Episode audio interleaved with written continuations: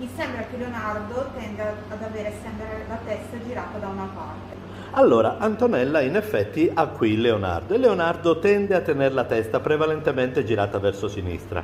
Noi cosa facciamo? Quando gli fa il cambio di pannolino, gli facciamo una piccola massaggio stretching, cioè pian piano accompagniamo la testa dall'altra parte. Non c'è bisogno di pressare perché la testa non è forte, serve solo a fare un po' di stretching. Questo ad ogni cambio di pannolino lo aiuta a non prendere una posizione fissa. Poi facciamo ancora un'altra cosa.